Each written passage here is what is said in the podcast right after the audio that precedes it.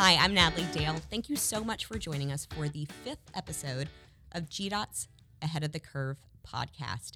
We're so glad you decided to join us again to learn more about the men and women of GDOT, what we do here, our projects, our priorities for you, including things like express lanes. So that's what today's episode is going to be about. We're going to take a short walk uh, down history lane to talk about how we got here, how express lanes became a thing in Georgia, how they became a thing really nationwide, but Georgia leading the charge uh, with a few other great states in this really innovative and cost saving solution for congestion. Because of that, I have an excellent co host joining me today, Kyle Collins, who's the communications program manager. Kyle, thanks for taking on the heavy lift with me today. Yeah, for sure. This is a great one to be the co pilot on. And you tell, so tell our listeners, because I know everything about you from, uh, from your golf, being, being the amazing golfer you are. Um, and your family, and and you've been with us for a while, but you were a district communications officer and then slid into this role. So tell us about your time at GDOT and how you got here. Right. Well, I'm starting my ninth year with the department. Um, previously, I served on a district communications role, a little bit more grassroots, smaller level projects in East Central Georgia, where I'm from, actually Milledgeville. So, got into this role working with great folks like Tim and Cleo. Um, big projects like express lanes 285 400 so been about a year into that endeavor so it's been a big learning curve for me but it's been fun to be a part of these massive jobs and communicate while we're doing them to the public I think it's important for our listeners to know that Kyle is the sole reason that we win the golf tournament at SASHTO every year. So, so a round of applause for Kyle. one for one. for, for keeping us for keeping us uh, ahead of ahead of the curve, ahead of the uh, ahead of on the green. So, um, joining us today is Tim Matthews, who's the State Express Lanes administrator, and I'll ask you the way I ask everyone else, how, not to be too philosophical, but in your life and in your career, what have you done to get you here at this table today? Well, uh, it's been a long career so far 21 years, uh, believe it or not, uh, all but one year here at GDOT. So it's been a pleasure to be a part of this uh, GDOT family, of course, and uh, to be a part of such great projects, and important projects for, for the state and the region as a whole. So, how I got here, uh, working hard. I, I think is the best way to put it, and put myself in positions and put myself around great people like Cleo and my other staff, Xavier in the office here, and all the advisors that help us get these projects done. Um, and, and be successful, you know, that's that's part of it. And I always look to, to my goals to set my vision for where I want to go in the future. And as long as I'm hitting those goals, then it gets me in the positions like these, these important positions that are delivering these important projects. We see the benefits now today of, of that congestion sees for express lanes for the projects that we've already delivered within this sort of managed lanes category. Uh, but that wasn't always the case. Take us back to the 70s uh, and and really give us a, a, small insight into how this all got started just the managed lanes system idea. How did it get started in georgia Sure, you mentioned the 1970s. Certainly, the idea uh, came, started back in the 1970s with the uh, the notion of what what type of systems do we need to manage uh, congestion in our in our region, right? And uh, so the state started looking at uh, and exploring GDOT, uh, looking and exploring um, HOV lanes, which was the prominent managed lane used back in the day. We've evolved significantly since then, obviously, to where we're at with express lanes, but it all started with HOV. HOV being high occupancy vehicle lanes where you have to have at least a certain number of passengers in the car to qualify to get into that lane. Now they're not told you don't have to pay to get in HOV lanes, but that's where the start happened. So as we started to progress with HOV, the notion of is is this the right solution?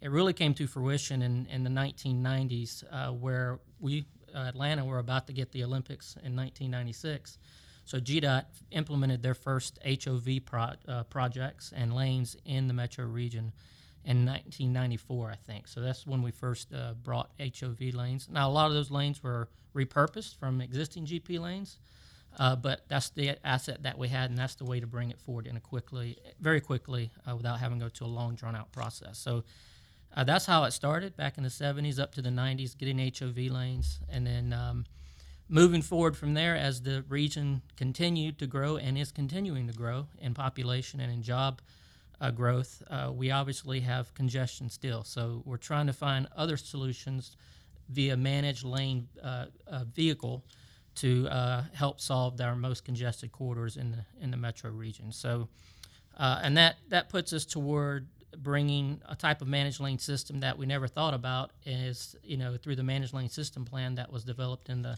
2000s and ultimately the managed lane implementation plan that brought alternative uh, uh, transportation modes to, to the region, and those being express lanes and hot lanes. Hot was our first uh, uh new lane here in Georgia outside of HOV. And, and let's be honest, hot was not hot from the beginning. And, and, I think we have to acknowledge that, that sometimes there are growing pains to get, um, as this program has evolved, as the managed lane system has evolved, it hasn't, not every step has been ideal. And so hot had some, some pretty strong critics when, when we were doing that on 85.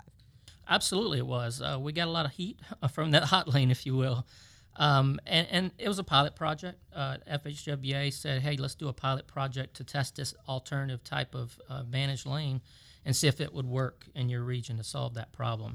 But in doing so, being a pilot project, uh, we had to look at it in a different way than our normal process of delivering projects. So in this case, we used the design build strategy and we brought it forward quickly and using that method. But adding that lane on I 85 in this case, we had to take a lane away because if you added a new lane, that adds a lot more to the process right away, environmental, et cetera. So to get this project done quickly as a pilot, we took a lane away. Therefore, it had to be hot. You couldn't be in a tolled express lane um, for everyone. So again, being a hot lane, you can have at least three or more uh, passengers in the car and, and, not have to pay that toll rate uh, otherwise. So and we got a little heat because when you take lanes away, uh, people don't like that, right? So, uh, but we believe that it was a good pilot project. It's been successful, and it helped us bridge into a new arena with with regards to express lanes.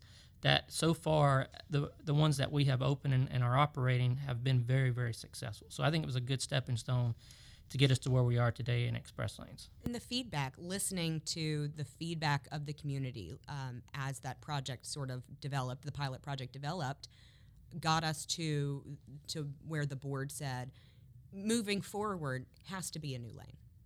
Well, absolutely. I mean, if you look back at I-285, which is the perimeter around Atlanta, it was built to you know get uh, cars around Atlanta and not and not go downtown, so it can help congestion downtown. But 52 or three years ago when it was built, it was two lanes in each direction or one lane in each direction, and now it's like six or seven in each direction, and we still have congestion, right? So the, the board recognized that we can't widen our way out of congestion, so they adopted a policy or a position anyway that says any new capacity in the metro region uh, is uh, on our interstates in the metro region are going to be managed in the form of express lanes or some other managed type of lane. Let's take for, for our listeners who maybe are not in the industry let's take a second and clarify let's do some terms some terminology we're going to dig into 101 managed lanes. Gp is? General purpose. So that's that's lane you and i use every day. If if we, if we don't have three or more people or we're not in a express lane so there's gp there's hot Hot lanes is high occupancy toll lanes. That means they are tolled, but if you have a higher occupancy or, or, a certain number of passengers in the car, then you are exempt from that toll, having to pay that toll. And then we have express lanes. And then we have express lanes, which is our uh, ones that are open up. Uh, we've opened up over the last several years that are you have to pay to get in, no matter how many people you have in the car, with a few exceptions, and that's with regards to transit. If a transit service provider can get into the lanes free, and emergency vehicles, obviously, and registered van pools. If you have an official registered van pool, then you don't have to pay to get into the express lanes as well. You bring up a topic that I really want to address early. And so I, I want to introduce one of our other guests, which is Cleo James. She is the Express Lanes program manager. So welcome. Hello. We're, we're gonna we're gonna learn more about you in a second, but, but I have a big question to ask you, so I'm gonna bring you in on a hot question. Let's let's address the elephant in the room. Number one question we get asked: Why are you building more lanes? why isn't there a transit option? We talked about transit. Why isn't there a transit option? Let let's address that now, Tim and Cleo. Let's talk about how what the realities surrounding congestion are, new lanes, managed new lanes, and and the transit option that is a part of them. I, I want to hear y'all's opinion on that because I know we get asked a lot. Certainly, Kyle and I get that question from media or from the public, and I know as all the public interfacing that y'all do, which is huge, you get that a lot. Yeah, I'll, I'll start, and Cleo can jump in. I think we've all recognized, all being the nation really, you know, looked at options to solve congestion, and transit is a big component to that and can be a big component to it, but it's very, very, very expensive as compared to uh, a managed lane, for example. Uh, so, and that's just been proven over time. Uh, can it be done? Certainly. But what does it take to get it done? It takes a lot of money. It takes right-of-way, just like anything else, uh, that, like a roadway. Uh, it takes, um, uh, you know, environmental clearance and, and et cetera. So, and then you have to figure out how to make that connection to either an existing system or what do you want to connect it to if you don't have an existing system. So th- those are all the variables that go into that, including many others. But as we've gone through time, we found that maybe there's other ways to bring transit forward, utilizing what we are bringing forward with regards to express lanes. So Georgia's solution is to build express lanes, and knowing that transit vehicles are allowed in the system for free, let's figure out how to expand on that. And what we're doing on Georgia 400 and ultimately on I 285 is a revelation that we found is the right solution, at least an alternative to another alternative to regular rail transit, if you will. And that's bus rapid transit. Uh, you know, BRT is what we call it in short. So we're going to implement BRT or bus rapid transit in the form of express lane transit. Our, our commissioner, Russell McMurray, has dubbed express lane transit as the right uh, name for that because buses using express lanes, getting reliable trip times along the corridor, and then also developing stations along the way to give you a feel, a look and feel, just like a, a train station, or uh, inline train stations. Uh, so you can get reliable trip times, get positions where you can get on and off the off the vehicles, and feel just like you're on a train without having to pay all that money to build a new facility that is just is way too much for us to afford right now. So you, you say way too much. I want people to understand because when you when you put the numbers to it, it it's eye opening to me that uh, the number a, a, mile of rail line versus what we are doing here with an express option. Can you give us sort of a ballpark? Um, I would say as compared to, and now costs are up no matter what right now. yeah, you know all road, no matter what it is, roads and bridges and, and any type of uh, transportation facilities high in cost as well as your coffee, for that matter. Um, but right now, I would probably guess that for just as a comparison to roadways, your roadway per mile is probably in the five to seven million dollar per mile cost, uh, give or take, probably up and down. It used to be. I remember when I first started 20 years ago, it was about a million dollars a mile. So you can see the difference from when I first started. And right, right. We we will not let we will not hold Tim to exact dollar figures here, but just in general, the difference. As compared to rail, uh, you're probably in in the tune of um, it's in the hundreds of millions, as compared to several million per mile of facilities that we're building versus uh, what it would cost to bring a true heavy rail type of uh, transit facility to Georgia. So that's that's the difference. And while we're not we are not the heavy rail entity, you know, that would be MARTA or, or different agency.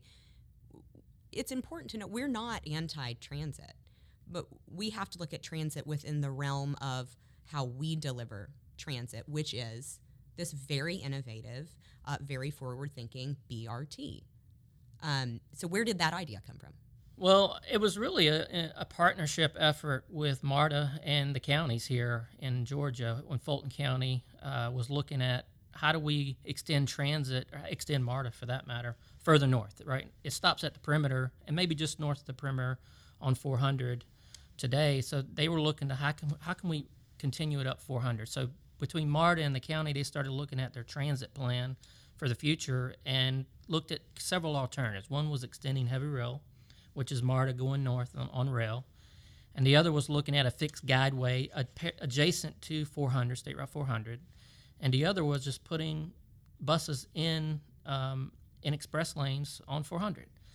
And out of that study, they all agreed because of the costs I just talked about that this, maybe the right solution is bus rapid transit using express lanes, and that was what was adopted uh, out of that study, and that's what we worked in partnership with the county, worked in partnership with MARTA uh, to bring that solution and have now been able to incorporate that idea into our express lane project, which we're currently in procurement on. I can't give a lot of details on it, but we're in procurement on that project today. So I was also going to add, I think that's one of the wins for the region and one of the things that Georgia DOT does best with the innovation and collaboration. I think previously the thought was either or, and then with the utilization of the express lanes with transit, that combined both. So we were thinking differently and in how, how we can utilize both systems to work.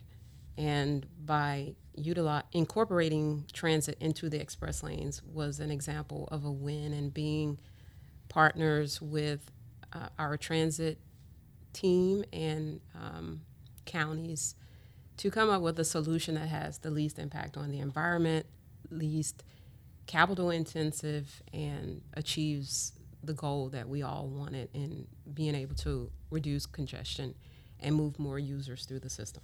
And it seems like it makes those dollars go that much further to be able to meet the multimodal needs as well as the collaboration that y'all talked about too. I don't think folks understand just how deeply we work with these local agencies, the state agencies, MARTA, and the like to um, execute these goals. So we're talking with Tim Matthews and Cleo James with the Office of Express Lanes. And Cleo, we have not gotten to know you better yet, and I promised we would. It's a it's a priority of mine to make sure that people understand that it's not just uh, engineers who sit down and get their.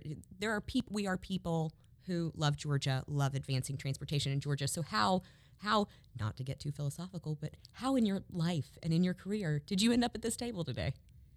Like Kyle, I worked in the private sector previously to joining GDOT. And when I started with the department, I started in the Office of Program Delivery. I worked as a project manager in various districts, and I eventually became the District 1 program manager. And it's a great role. It, it teaches us a lot about traditional DOT and how it works with capital projects and maintenance. But then Tim Matthews extended the opportunity to me to work in the Office of Express Lanes with a new and innovative delivery method. And I was excited about that opportunity and I accepted. And it is it is different in a lot of ways from our traditional design build bid projects. It challenges our way of thinking about how we deliver these type of projects. And with the model that we're using, it helps us to see where the risk is best managed and where we get the largest gains for our investment. So I've been with the Georgia DOT for about eight years, relatively new compared to Tim, but nonetheless, in the time that I've been here, I've learned so much about um, the DOT, the challenges of the state, and now um, some of the largest challenges of the metro region. So, from program delivery to express lanes, you have done the typical GDOT planning process and now the innovative planning process. Tell our listeners, explain the difference because some people, while they're we have a lot of industry listeners, hopefully we're we're now branching out to people who just want to learn more and they may not understand the difference in how projects are planned, whether innovative or whether that just black and white GDOT uh, planning process. So tell us, can you explain the difference? Well, I think with the initiation of projects, it's pretty much the same. I think when we look at the best way to deliver the projects is where some of the largest differences um, come in. In the design build bid world, we we are built to deliver those type of projects. We have many offices that review the plans, um, whether we design it in house or select a consultant. Um, we take the plans from the initiation process to final plans and led it to construction, we have, we believe, eliminated the most risks to the project, and then the contractor is selected to build the project. But on the alternative and innovative side, we bring in the developers and contracting firms earlier in the process to leverage their experience and their knowledge and, and add that contribution earlier. We also have um, additional financing methods, which um, are very complex and require um, additional management and oversight to make all of those pieces work. And we also see that during the it's a, also a collaborative process during the construction process as well. And those are some of the larger differences that I can see between the traditional um, design, build, bid, and the alternative and innovative delivery methods. And Cleo, just to compare, you talked about your traditional experience in the Northeast District with program delivery. GDOT taking it all the way to 100% full design. Now, on the innovative side, how much are we really designing before we hand off to our partner? We usually will design till till about 30%, and at that point, we've we have developed a footprint and we have enough information that we can inform the contracting agents, the contracting firm, to um, take the projects and enter into the final design phase and construction. So it's still a lot of information we collect in prior to um, letting the projects at the 30% plans. Um, but that's generally the, the point where we, we let the project to a, a firm that we choose to develop the final plans and, and construct the project. And give us an idea of, of one or two of those potential benefits for handing over that design process at an earlier stage. It's innovation. Uh, and that's the purpose of really one of not purpose, but one of the main reasons we do design build is to, to try to get as much innovation out of the process as possible. Uh, and Cleo's right, we do about 30% plan development but also enough to do environmental clearance because we can't get a contract contractor out there doing anything until we have an environmental clearance, right? But the process isn't done. To Cleo's point, we get the uh, environmental done, we do a procurement, we get hire that uh, contractor, but then they do final design, and then through final design process, they take it from 30 to 100 percent, bringing in potential value propositions. Value could mean less money. It costs less money. Value can mean a better idea, a, a different idea, to help you know mitigate something, uh, whatever that is. So you get a lot of value in a design build process that you don't normally otherwise may get because you go through full design and you just let it and they build it and you're done, right? So this offers up a lot of opportunity for that innovation in the final design process by the developer in coordination and collaboration with uh, GDOT and then ultimately that developer will build the project based on what what the final plan is at the end of the day. Thanks, Tim. Y'all don't go anywhere. We'll be right back.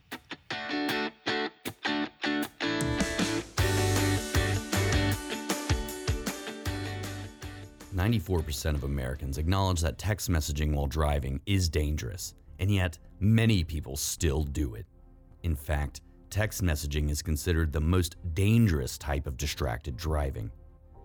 Any kind of distracted driving endangers the driver and also their passengers, pedestrians, and others using the road. The hands free Georgia law prohibits drivers from writing or sending texts, reading messages, posting on social media, and other forms of mobile device usage while driving. Let's end this dangerous habit before it ends you and others. Know the rules of the road to keep yourself and other drivers safe. Learn more at gahighwaysafety.org. Remember, don't reply. Stay alive. This is a message from the Georgia Department of Transportation.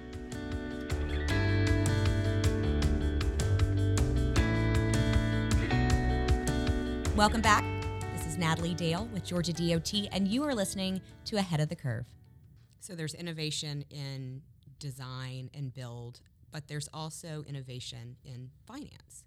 And and so I want to we're going to step back real quick to the timeline. So in the 70s, we went through HOV, we went through HOT, uh, we had uh, some the reversible managed lane system that we that are part of our system now. The wild what I consider to be because it's up in where I live. So I'm I'll I'll take a point of personal privilege here. The wildly successful Northwest Corridor Express lanes.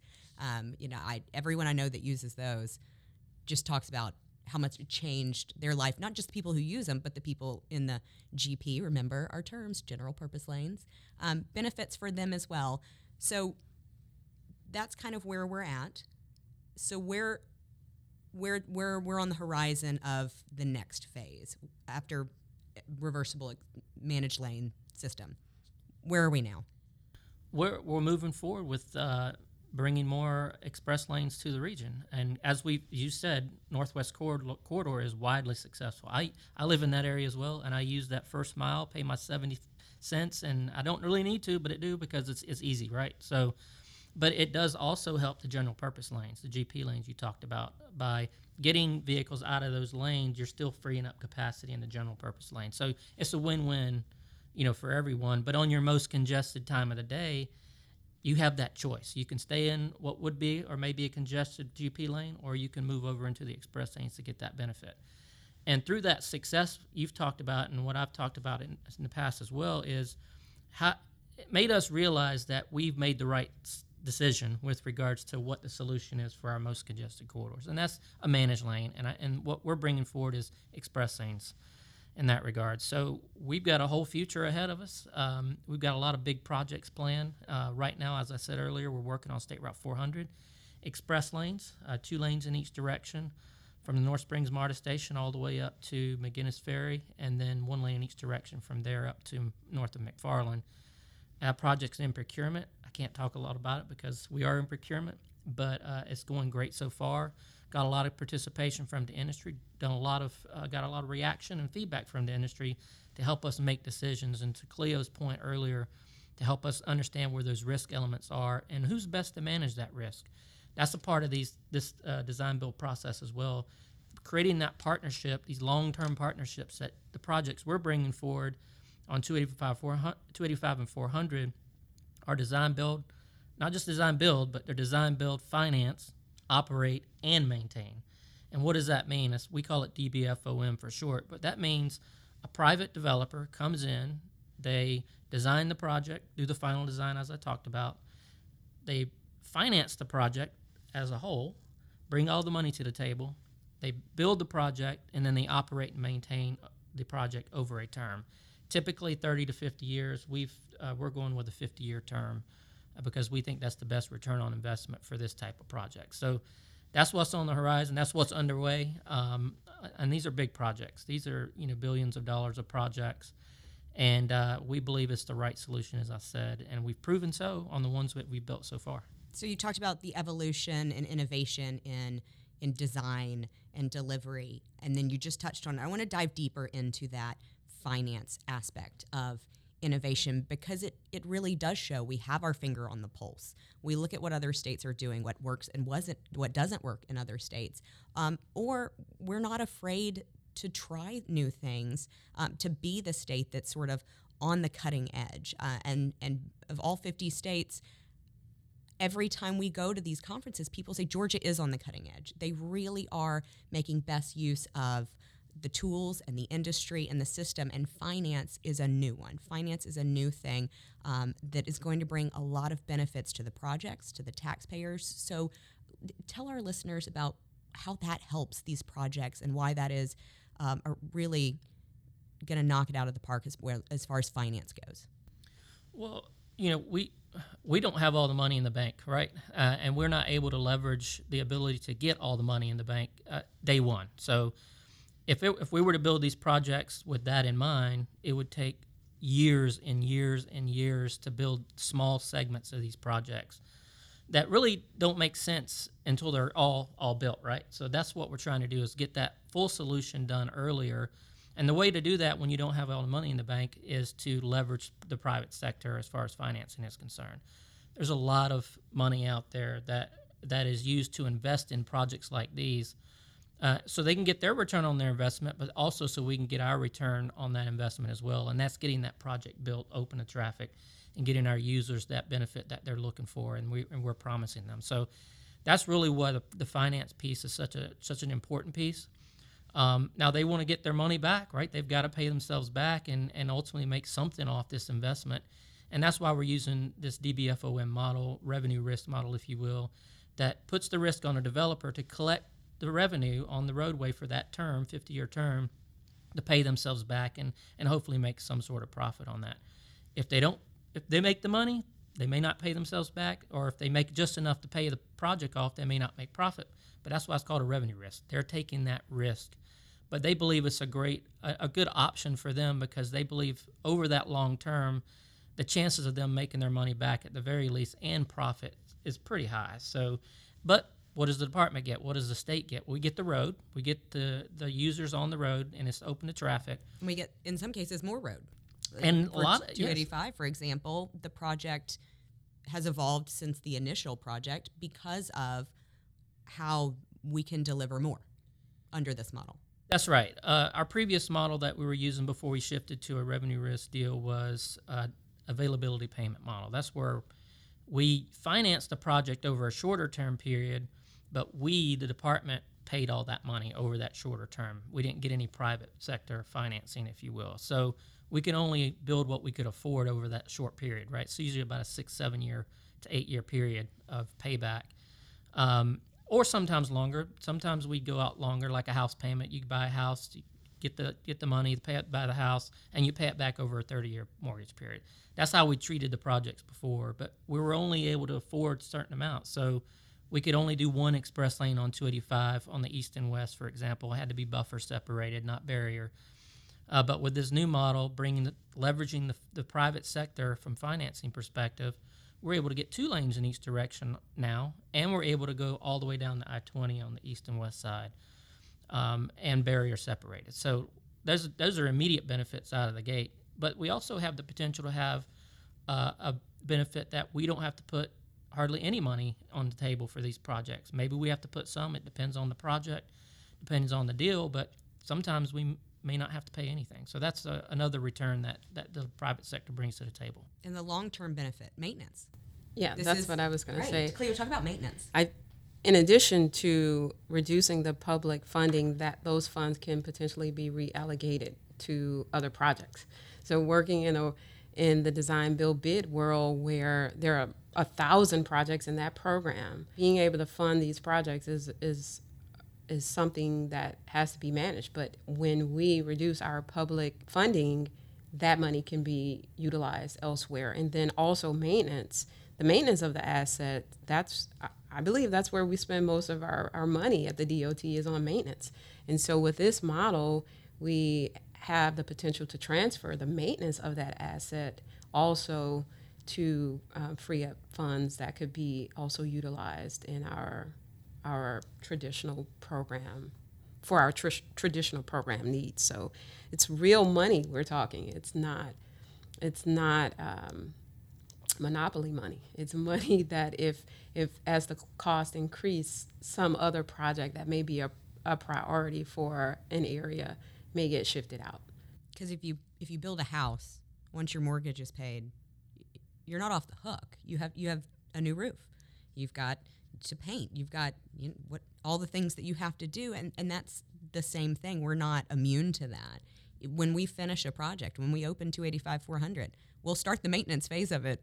You know, within the next few years because of the wear and tear that we have on our roads. And so maintenance is a huge cost to the department and under this innovative finance model, it's it's really a benefit to the taxpayers of Georgia.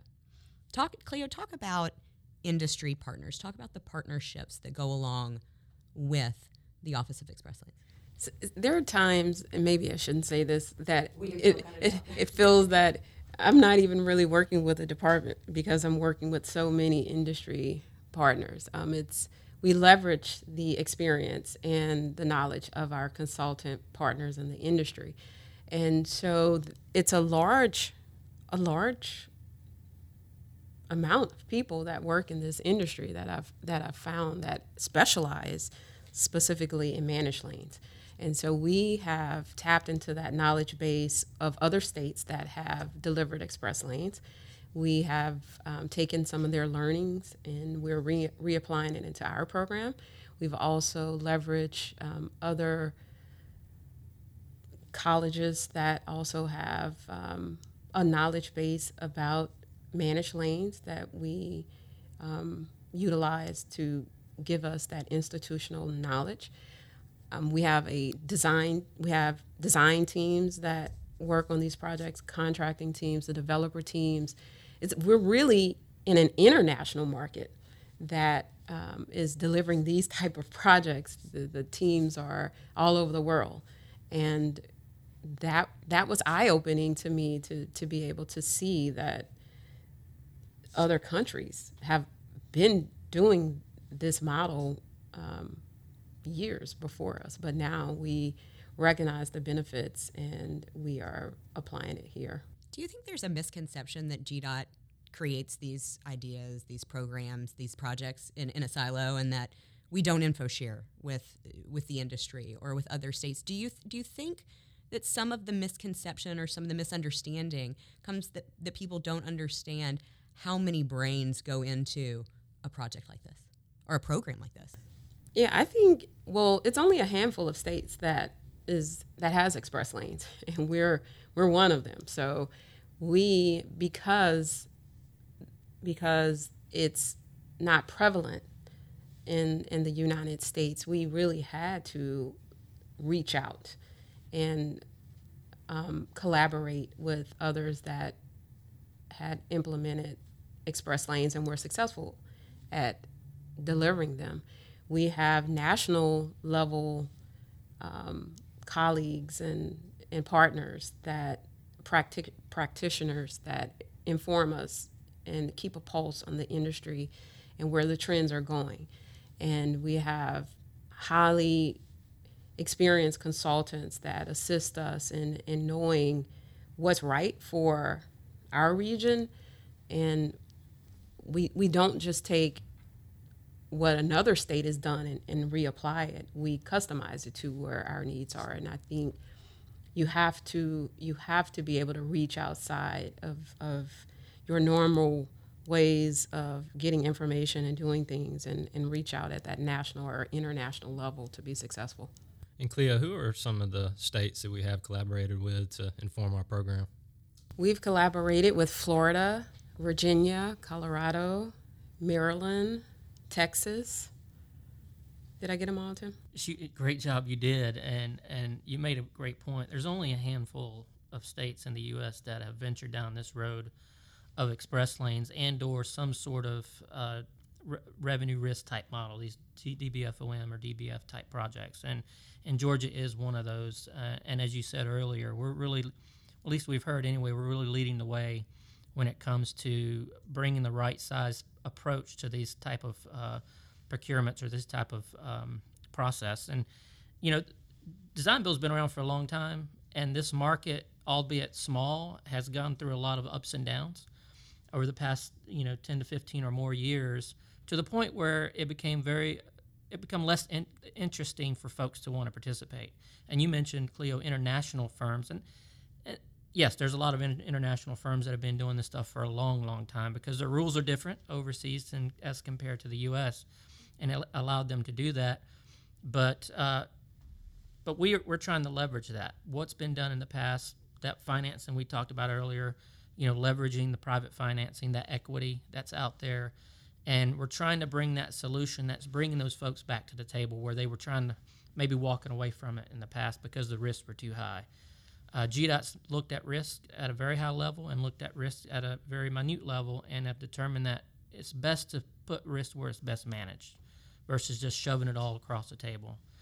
Uh, I did say revenue risk earlier, right? That's important. Uh, and it is up to the developer to take that risk to get their money back. But if we can't get them here to the table to build the project and, and finance the project, then it's a lose lose for everyone. So we're trying to balance that risk profile for, for the project in the short term to get it built, and then also in the long term so that we get them at the table to build these projects for us. Don't go anywhere. We will be right back. We want you to stay ahead of the curve.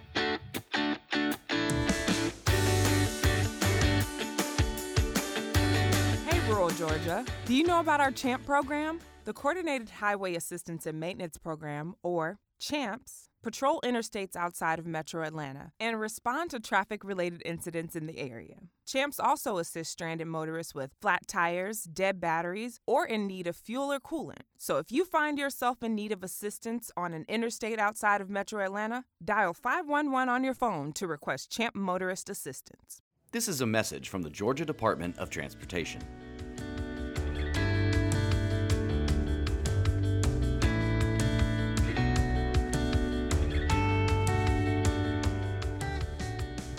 Welcome back.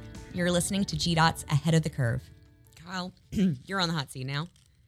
Great. So so much new, whether it's the delivery model, whether it's the finance model, that that is a that brings for you a new challenge of communicating these projects to every Georgian because these are mega projects that move massive you know it, it will help to move freight in the long run because we're freeing up general purpose lane space. It, it helps to move everyone who is on our system everyone using the gdot system is going to benefit from these projects from the express lanes project in one way or another whether they're using them or not. But it is new and and there's a lot of innovation and newness. So in that sort of next phase of innovation and information what are your challenges in communicating that to the general public I think it is a, a large challenge, and like Cleo said earlier, a lot of what informs their side of the program. We have a large consultant team that's there, has a lot of expertise to help us develop that communication that we're talking about that we need to get to the end user. But everybody seems to have a hot take on congestion. Everybody's a traffic engineer behind the wheel. I learned that early when I joined the department in 2015. So I take it as a challenge, a, a fun challenge, because at the end of the day, we really want to communicate the basics to the public. You know, um, as far as the delivery model, that gets us to that point, but we want to explain how it's going to benefit them. Um, we hear all the chatter on social media, we get the feedback, we get the calls, we get the emails. So we just want to make sure we remain transparent, but get the right information to those affected. a roundabout in Dublin, it's probably pretty easy to identify who you need to communicate to and when you need to communicate to them. But again, these projects affect everyone in the state, not just sort of the, the general vicinity of who touches or lives near, but, but they're also very important. How do you identify who needs to know what what is the stakeholder how do you build a stakeholder list? How do you sort of know who to reach out to when it's it's kind of everyone? Right, and as goes Metro Atlanta and these projects we're talking about on 400 and 285, I mean, that affects an entire region, not just the state of Georgia. When we talk about especially the freight traffic that we have coming up from the Port of Savannah, and as goes Atlanta, goes the region, like we said. Um, we have a great established list from the large projects that we have implemented before.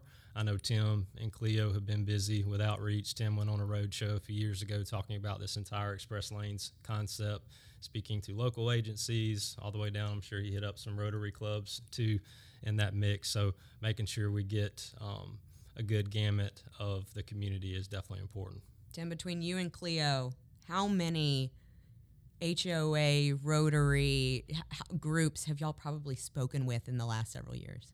Oh my gee, oh my goodness, uh, hundreds, hundreds. Um, yeah, as you said, Kyle. And, and first of all, I, I want to appreciate you guys, Kyle and Natalie, and the communication staff, and our and our advisors, and and everyone who helps us because we can go out there and talk about these projects, but without communication and the right communication, uh, it's difficult to get our point across. And you may not even then, right? You may not get your point across, or you may not convince everyone that it's the right solution because at the end of the day, these folks may be impacted, maybe directly, maybe indirectly, and that's that's tough. Uh, so all you can do is listen, try to educate and inform, um, and try to reach as many people as you can. And you know, for better or worse, the pandemic almost has helped us in a lot of ways to communicate because we're doing a lot more, not just in person but virtually, and you're reaching a lot more people, which helps. Uh, but at the end of the day, what do folks want to see? They want to see results. And that helps prove that prove that you're making the right decisions. And it makes that discussion easier when you go back to them hey we're going to bring another express lane project. Look at what's happening over there. It, it's working great. Have you experienced it? And most of them would say yes it's awesome. I love it. I get what I, the choice i can make the choice to get in and i can get the results that i'm looking for get home to my family get home to my kids soccer game et cetera et cetera so I think showing those results helping that communication moving forward because we've we've proven that it's the right solution, and uh, again, just reach as many people as you can and help them understand that what it's going to do for them personally, and or the region as a whole. And I think uh, Tim pretty much said it there. It comes to that personal touch with communication because we've all been drivers too. We'll be drivers when we leave today. We have those same frustrations as the general public. Um, making their A to B better day to day is really what we're trying to accomplish. So communicating that is definitely our goal. Well, I will take a point to say, Kyle, you probably have the the the best way of, of communicating with the GDOT public of anyone I've ever worked with.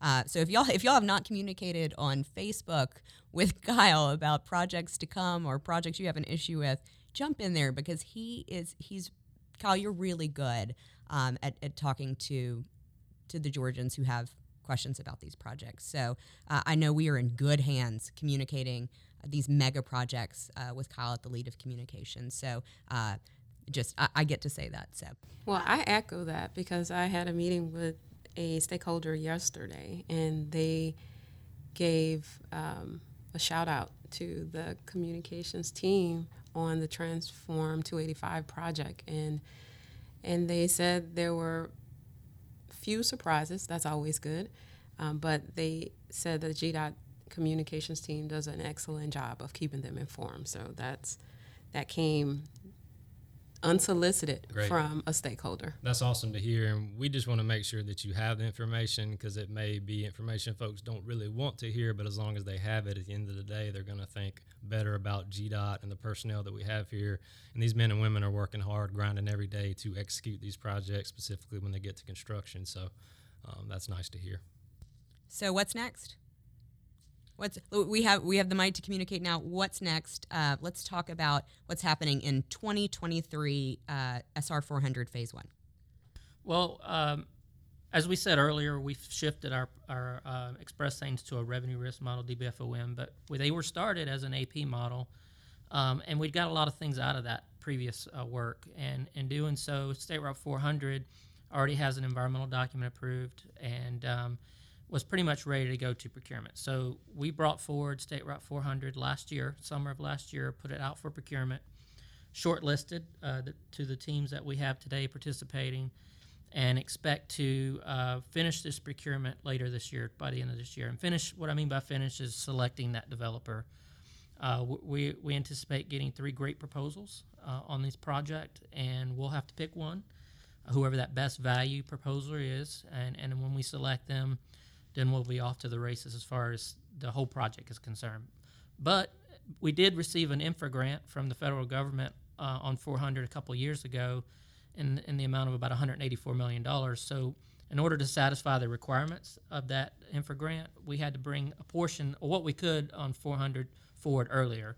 So, we took a, what we call a phase one approach to State Route 400, brought some elements out of that project and got that to procurement early and got a developer or a construct contractor on board to build several pieces or several bridges on that project to satisfy that um, that infra grant requirement. So in effect, we already have State Route 400 under construction, at least some pieces and parts. But the ultimate goal with the express lanes as a whole is under procurement right now, and again with a selection toward the end of this year, with construction uh, starting in the next year. Uh, next year, 2024 is is the goal. So that's what's happening today. At the same time, Cleo and, and, and Xavier, our team is working hard on 285. We haven't talked much about that other than the, the east and west side. We're heavy in the environmental document uh, process right now, uh, getting that draft over to FHWA for approval. Once that's approved um, and we start wrap, winding down on 400, we're going to ramp up on the procurement for 285, which is the biggest project we've ever tried to deliver in the state of Georgia, and it's probably one of the largest ones in the nation, to be honest with you, uh, from a dollar perspective. So it's a big lift, a lot of challenges, but we've learned a lot of lessons on 400 uh, as, as, it relates to risk, as it relates to procurement. How are, we structuring these these contracts the right way, as I talked about earlier? We take those lessons learned and bring 285 forward into that procurement phase and ultimately in the construction phase to bring these uh, projects forward so the folks can get that benefit uh, as early as possible. Cleo, what can people expect as far as the public involvement phase of 285? What's what's next for the public? Where how do how can they be engaged? How do they need to be engaged? So we are anticipating the draft EIS being available um, or submitted to FHWA by summer of this year, 2023 and it will be available for public comment towards the end of, of the calendar year. And so at that time, the public will be able to provide input um, on the project that we will respond to and and where where we can incorporate that feedback.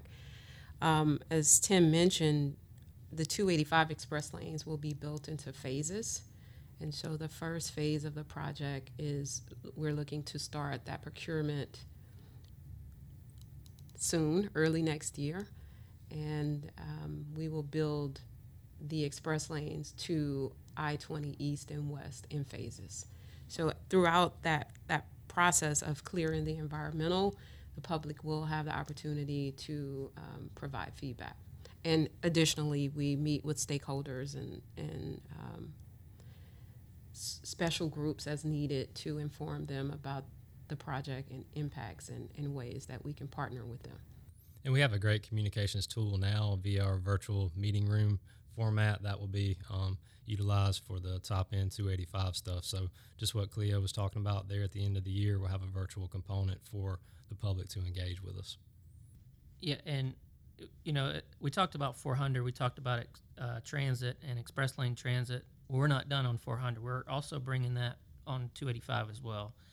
And uh, last year, what we call an historic event, we, in addition to ARC, in addition to Gwinnett, Cobb, and Fulton County, and all the mayors across the top end from Smyrna to Tucker, came together and signed a memorandum of understanding that we all agree that bringing express lane transit or BRT on 285, utilizing the express lanes that we're going to build, is the right approach for uh, bringing an alternative mode of transit or transportation on these corridors.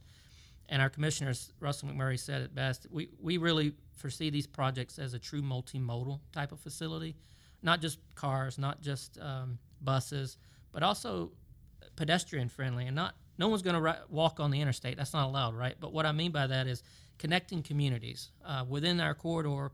We're trying to fi- find ways to connect communities, connect cities by way of trails underneath the the, the express lanes or underneath the uh, the corridors. So wherever we can make that connection between communities, that that's what we believe is is another way to bring a multimodal type of approach to these projects. So it's um it's a it's a great it's a great project to be a part of, a great program, a great office to be a part of, and uh, I'm excited and have been excited. I'm still excited and, and looking forward to what what more to come. And the communities that that sort of create the top end of 285, they're they're dynamic. While they, you know, for someone who isn't from Georgia or may not be familiar with Metro Atlanta, it may seem like a small space, but those communities are very dynamic and they have their own needs in their own way. And so to get everyone to sign on to that memorandum of understanding, that is historic because it's it's getting everyone to agree to a common goal who have different needs and have different constituencies. So congratulations on that. Well, again, we just want to thank our guests today, Tim, Kyle, Cleo. Thanks for being here. Thank you, Natalie and uh, and Kyle for having us, and Cleo, thanks for being here as well. And hopefully, uh, everyone learned a lot about what we're doing in Express Lanes. Definitely excited uh, to be a part of this innovative program and look forward to being in front of the public later this year. I echo what Kyle is saying. Thanks everyone for your time. Looking forward to seeing you at future stakeholder and public meetings. If you have any more questions or want to learn about the Georgia Express Lanes, visit our website, dot.ga.gov. Follow the links to Express Lane section to learn more about these innovative projects that are going to change our landscape, move congestion throughout Georgia. Join us next month as we look at GDOT's programs and a unique partnership designed to help improve driver safety on Georgia roads. That's next on Ahead of the Curve.